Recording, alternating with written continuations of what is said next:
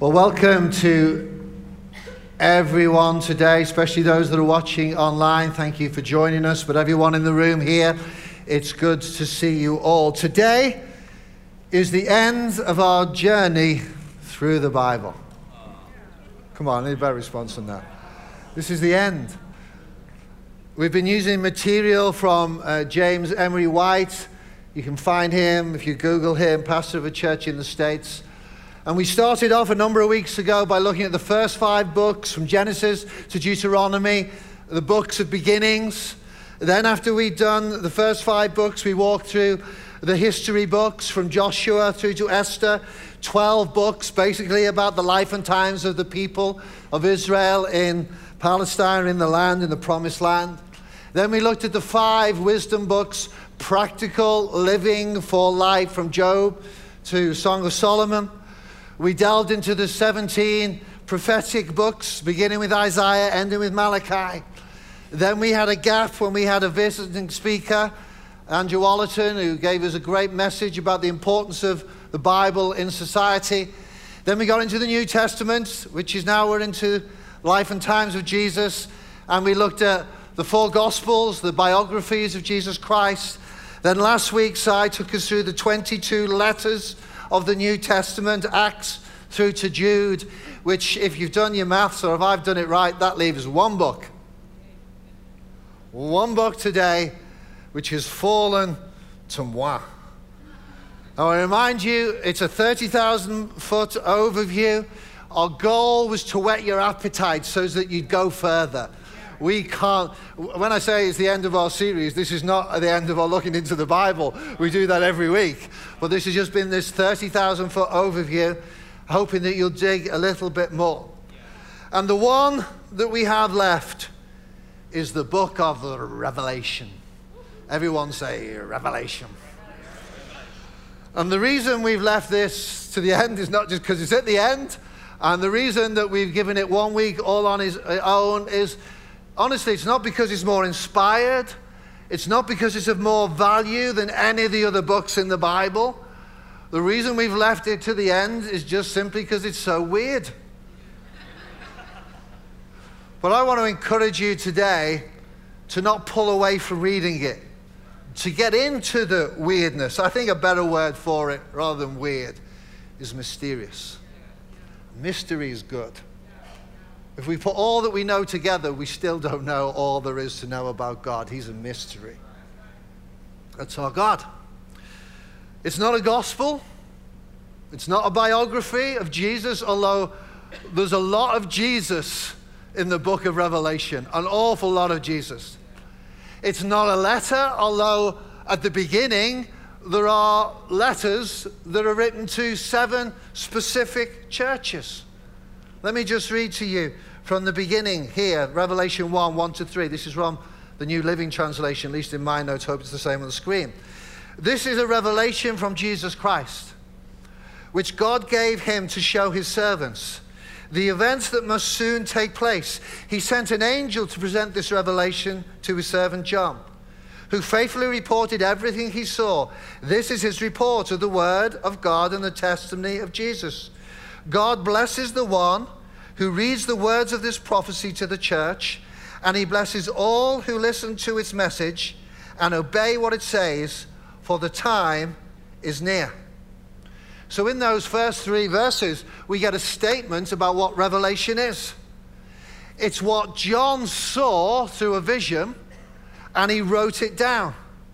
It was a vision given to John by Jesus through an angel. And this is actually John's fifth contribution to the New Testament. We know he wrote a gospel, and then we know he wrote 1 John, 2 John, and 3 John. Very creative titles. And then we have this revelation. So we know it's from John. John was a first cousin to Jesus. He was the one who Jesus said, uh, John wrote that he is the one that Jesus loved. So there's a closeness and there's an intimacy. And this is a revelation that John saw. The word for revelation, you probably know it in the Greek, is apocalypsis. This is an apocalyptic um, uh, book. It's, that means unveiling, revealing. So it's revealing stuff about God. But in that verse, those three verses, it also said it's a prophecy, verse 3. that God gave to Jesus through this angel. And we, uh, that God gave to John through this angel.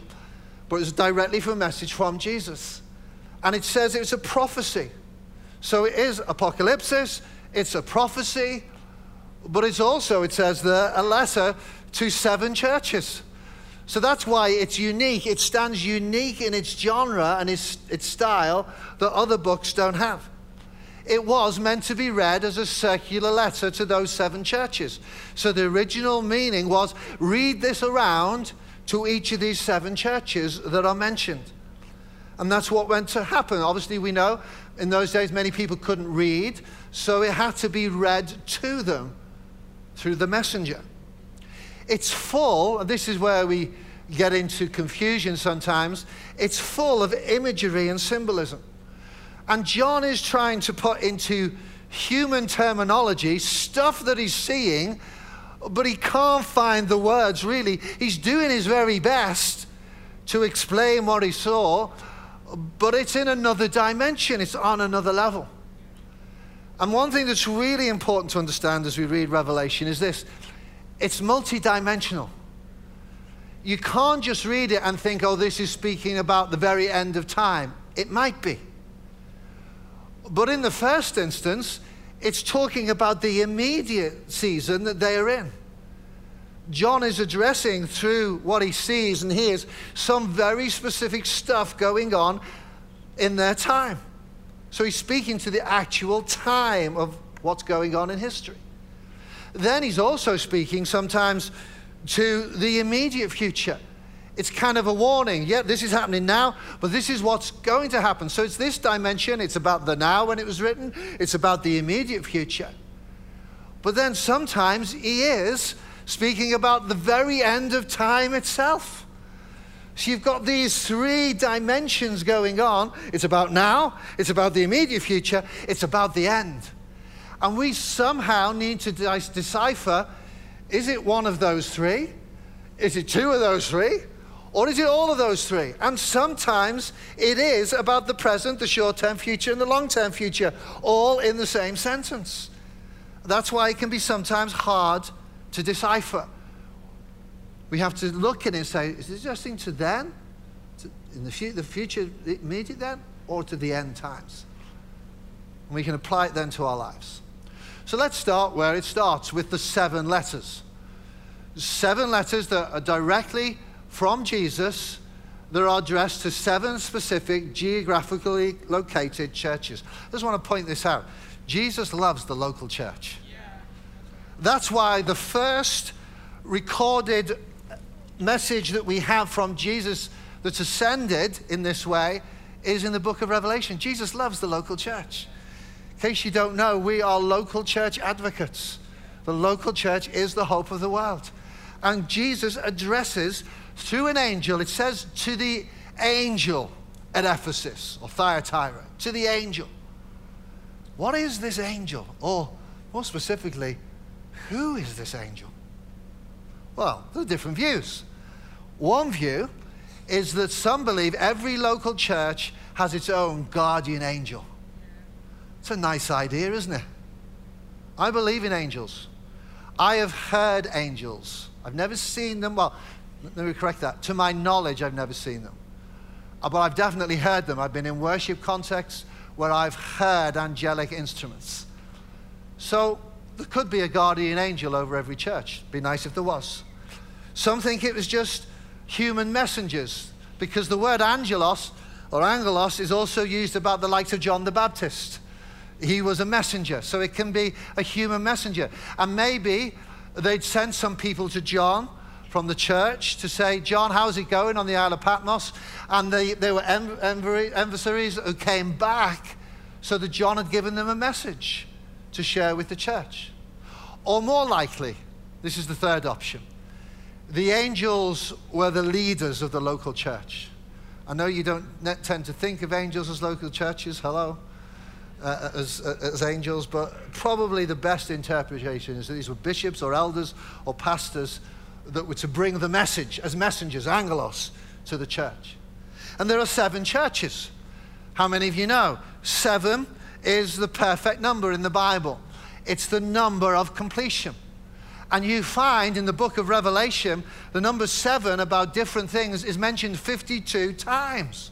There are references to seven spirits, seven golden lampstands, seven stars, etc., etc. So it's a number of completeness. It's symbolic, which I think why it's used in the book of Revelation, because this is the book that completes the canon of Scripture.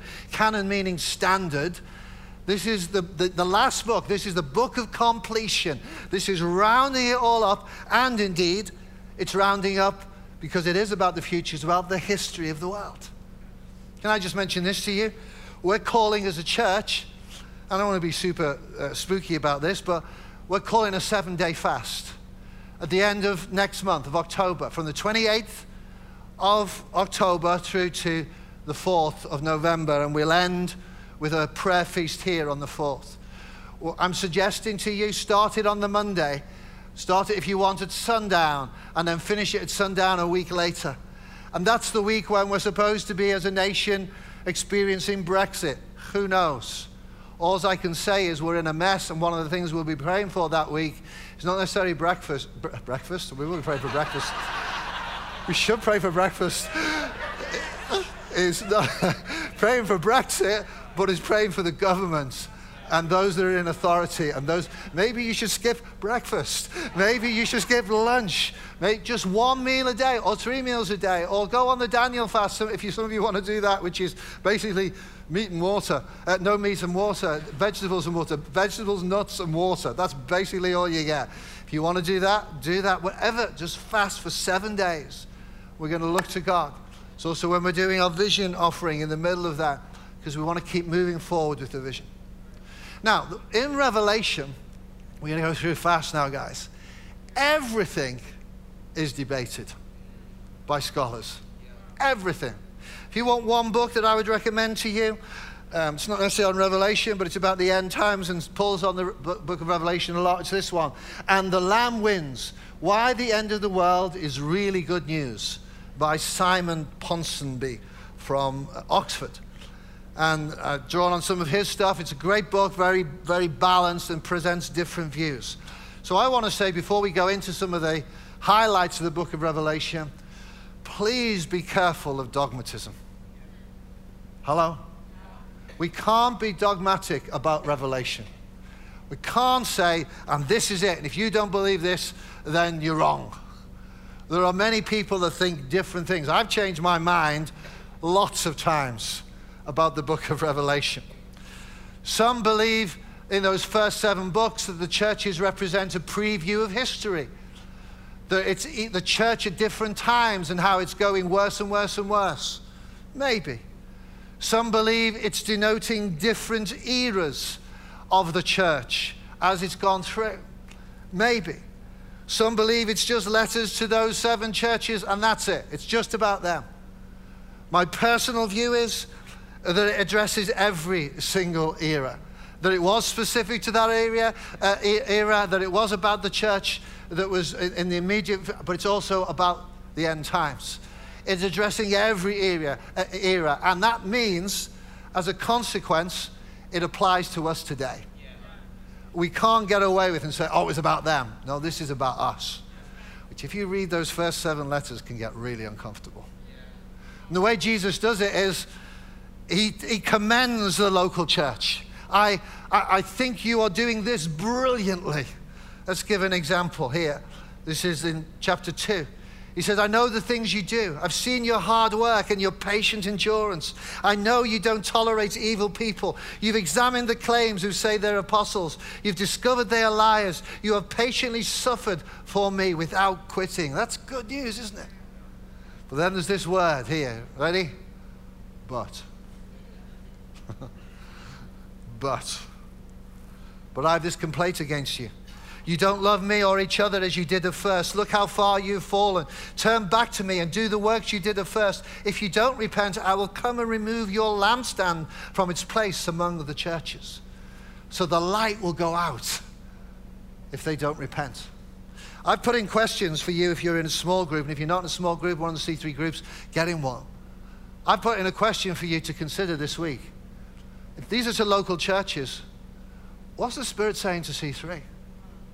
Because it's the same Jesus who speaks. What's he saying to us? Well done, guys. You're doing a great job. Fantastic. Pat on the back. But. Because there must be a but, because I'm not aware that we're perfect yet. Are we? And if you feel you got something from God, come and share it with us. Love to hear it.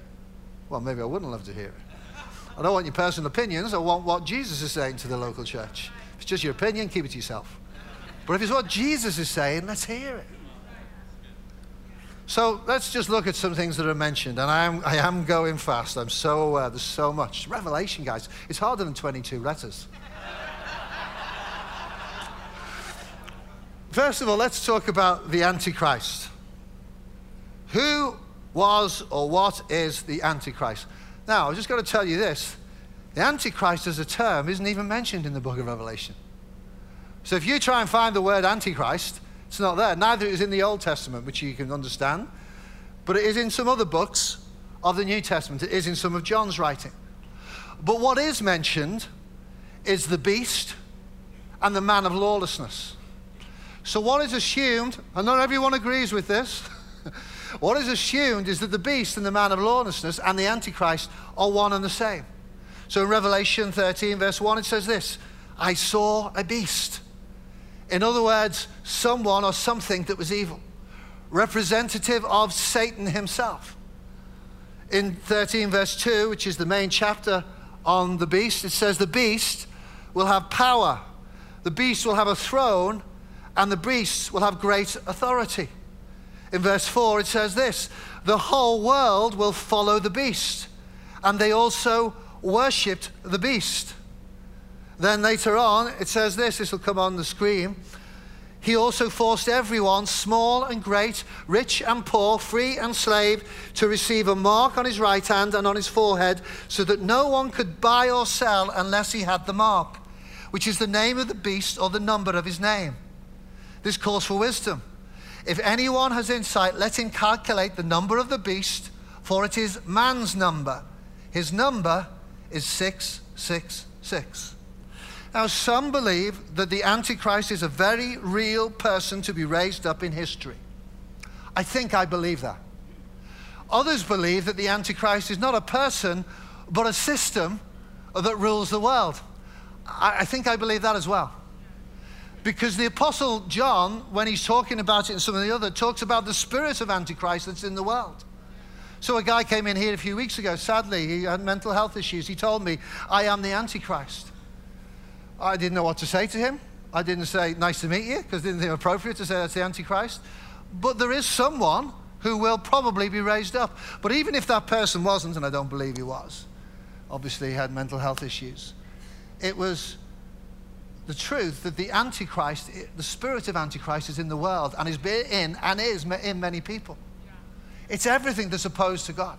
Some thought Mussolini was the Antichrist. Some thought um, Adolf Hitler was the Antichrist. You can find this on the internet today. Some believe, this is not a statement I'm saying of my opinion, some believe Donald Trump is the Antichrist. Some believe he's the savior of the world as well. So there's a lot of confusion out there.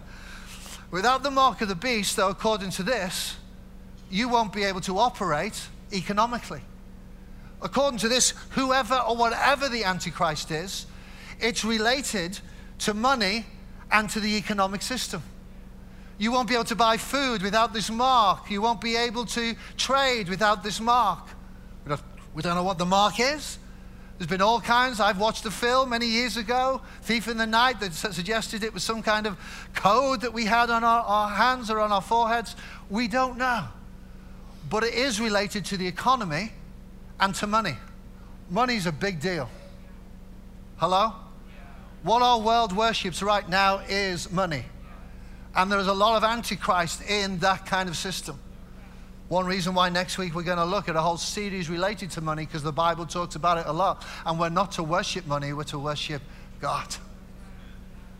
Some, as I say, don't believe in an antichrist, it's, it, that it, rather it's something that personifies the nature of antichrist.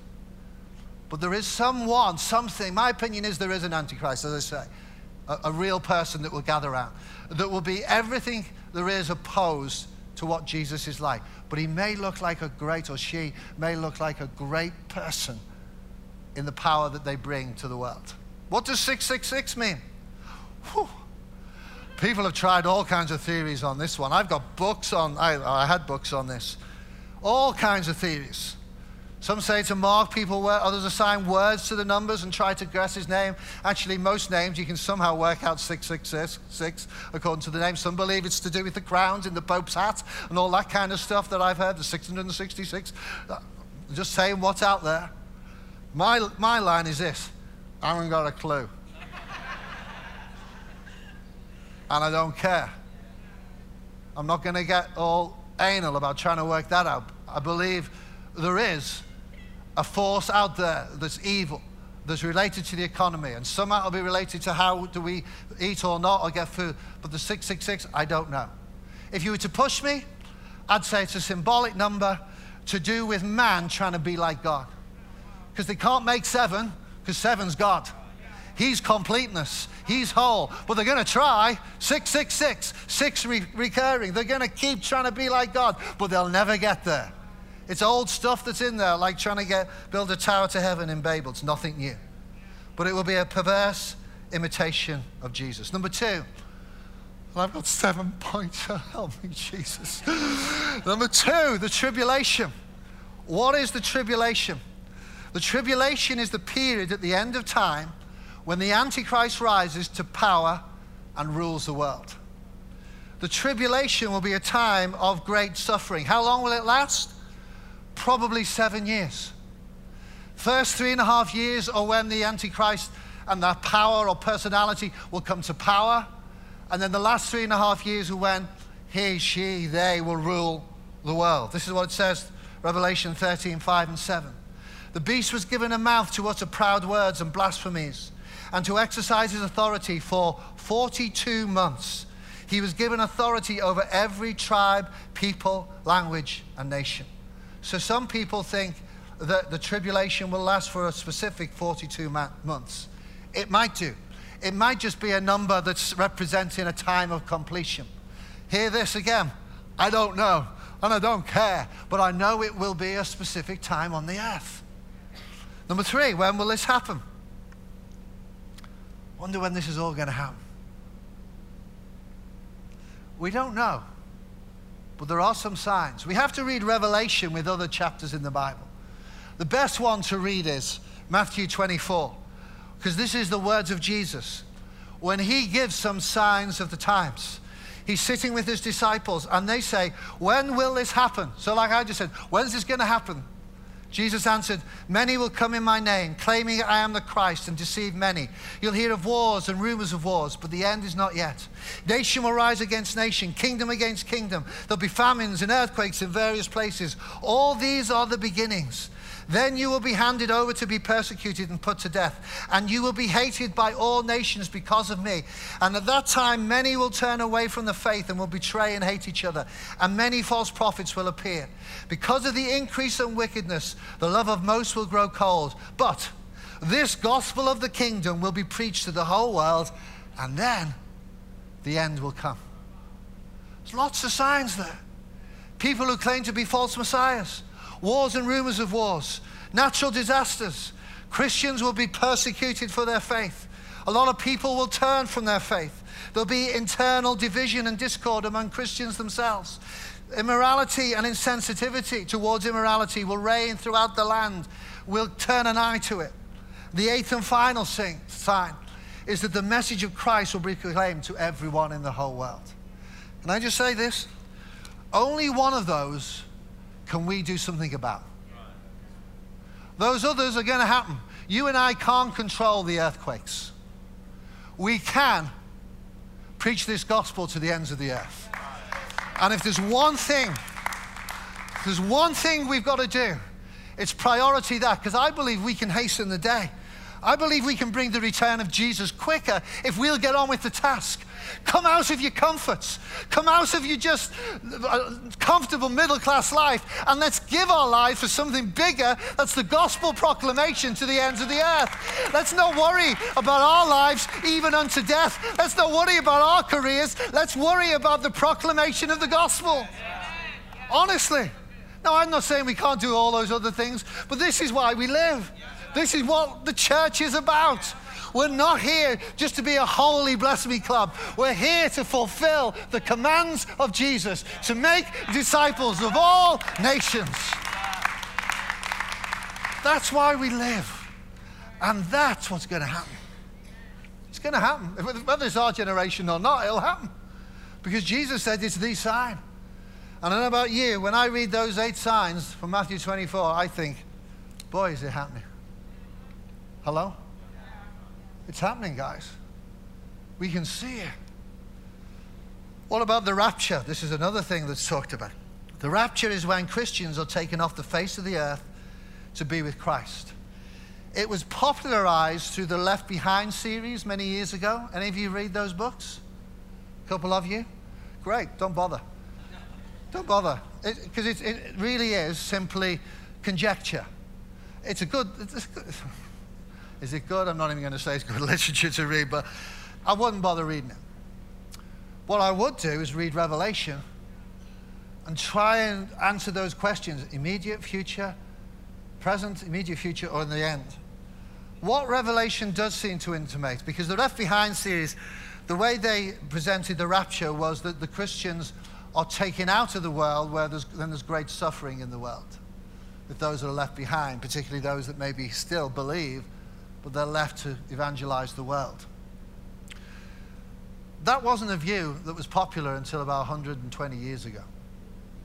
Previous to that, everyone thought Christians go through the suffering and then there's a rapture. That's when we go. There is a rapture. Oh, I believe in a rapture.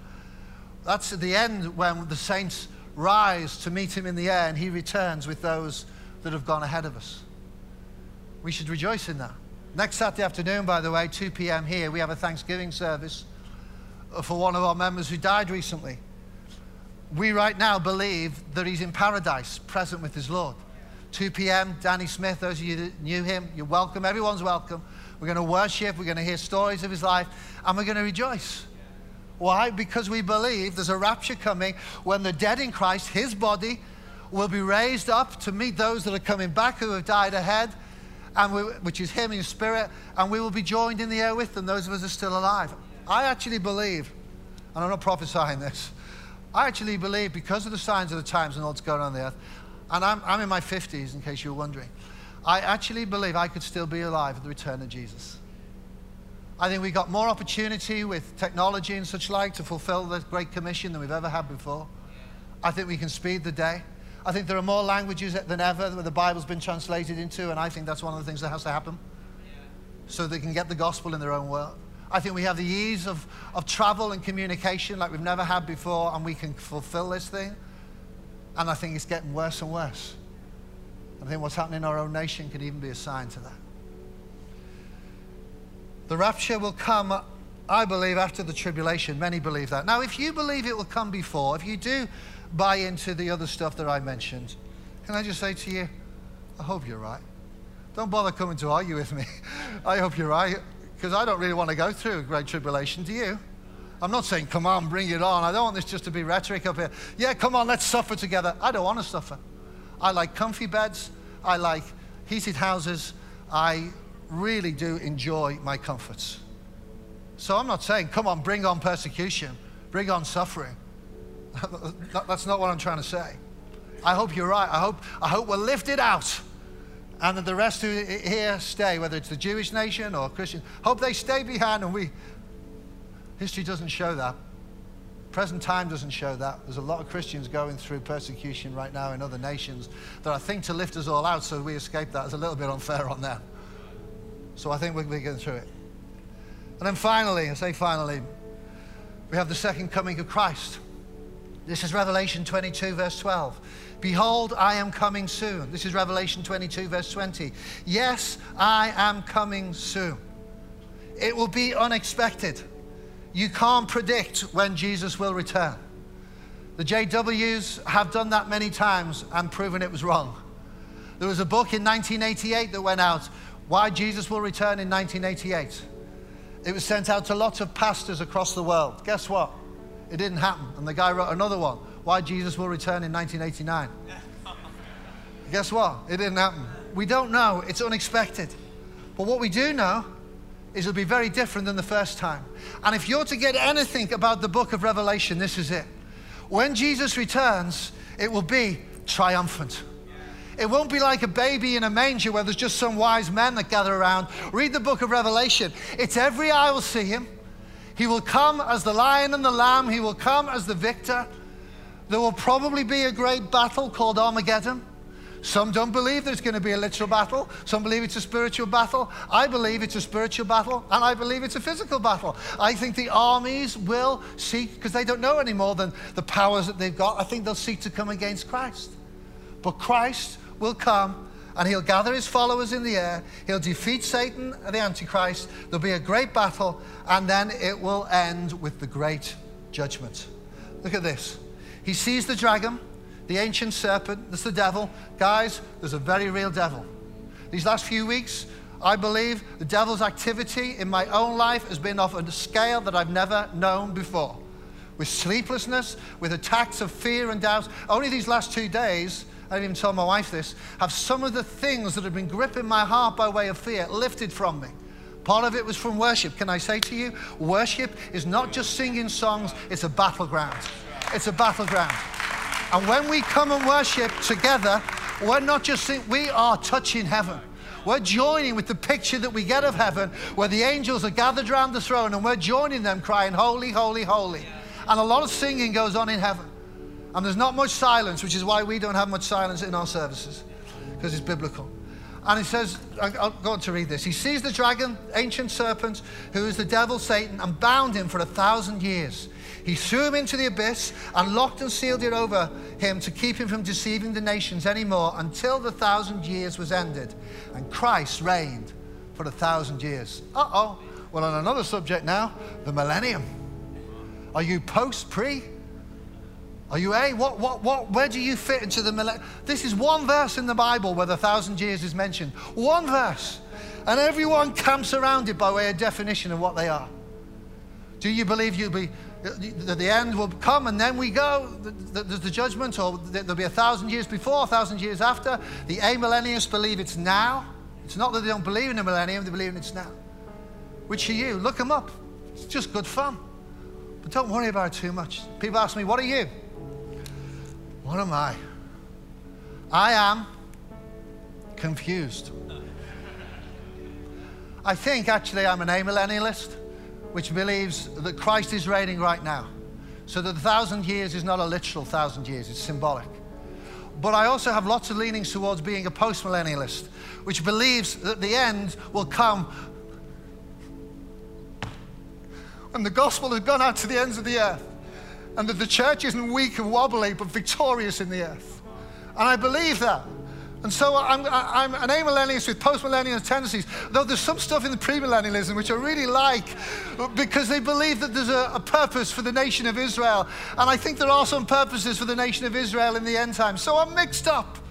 I think the best way to describe me is a composite millennialist, which is out of this book here, The Lamb Wins. I got that from him.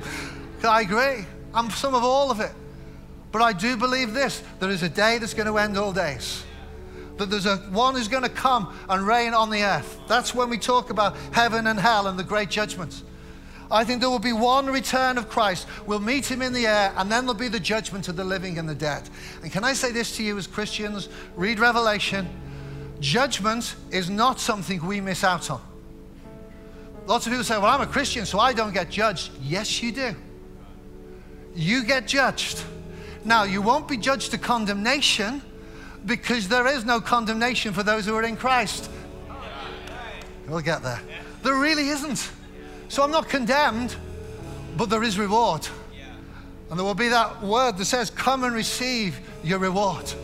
Come and receive your reward. So everyone will be judged. It will be final. It will be just. There is a heaven and there is a hell. I'm just going to, that's a whole, there is a heaven and there is a hell. There are different views on hell. I'm not going to go through them. I just want to say to you there is a hell to be shunned. Is it eternal torment or is it annihilationism that some believe in? I don't know that either. I just know there is a hell. And I don't want to be in a hell, I want to be in a heaven.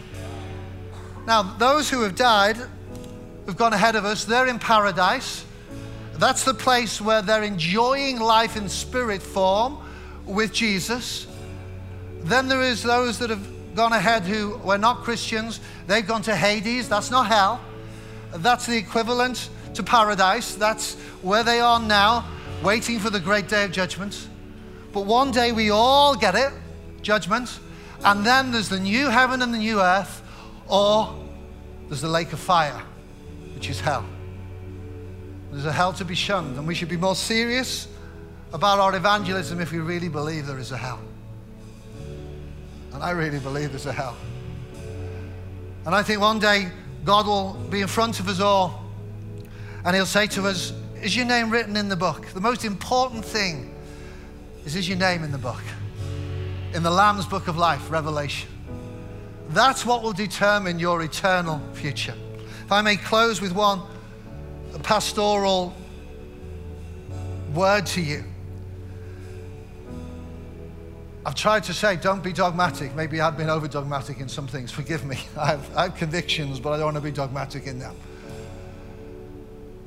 Let's not get caught up on what we can't control, but let's be involved in what we can control.